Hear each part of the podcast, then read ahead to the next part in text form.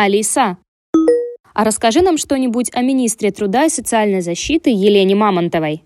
Подробной информации не найдено. Послушайте лучше подкаст «Победы 26». Подкат. Ого, вау. Сегодня такой удивительный для меня подкаст. О, мини- я не знал, что министры едят чебуреки. И все равно, я ей не понравилась. М, Мне кажется, в спортивных трусах на площадке вообще все равны. Тебе все равно никто не поверит. Мы нацелены на то, чтобы наши люди качественно, долго и хорошо жили.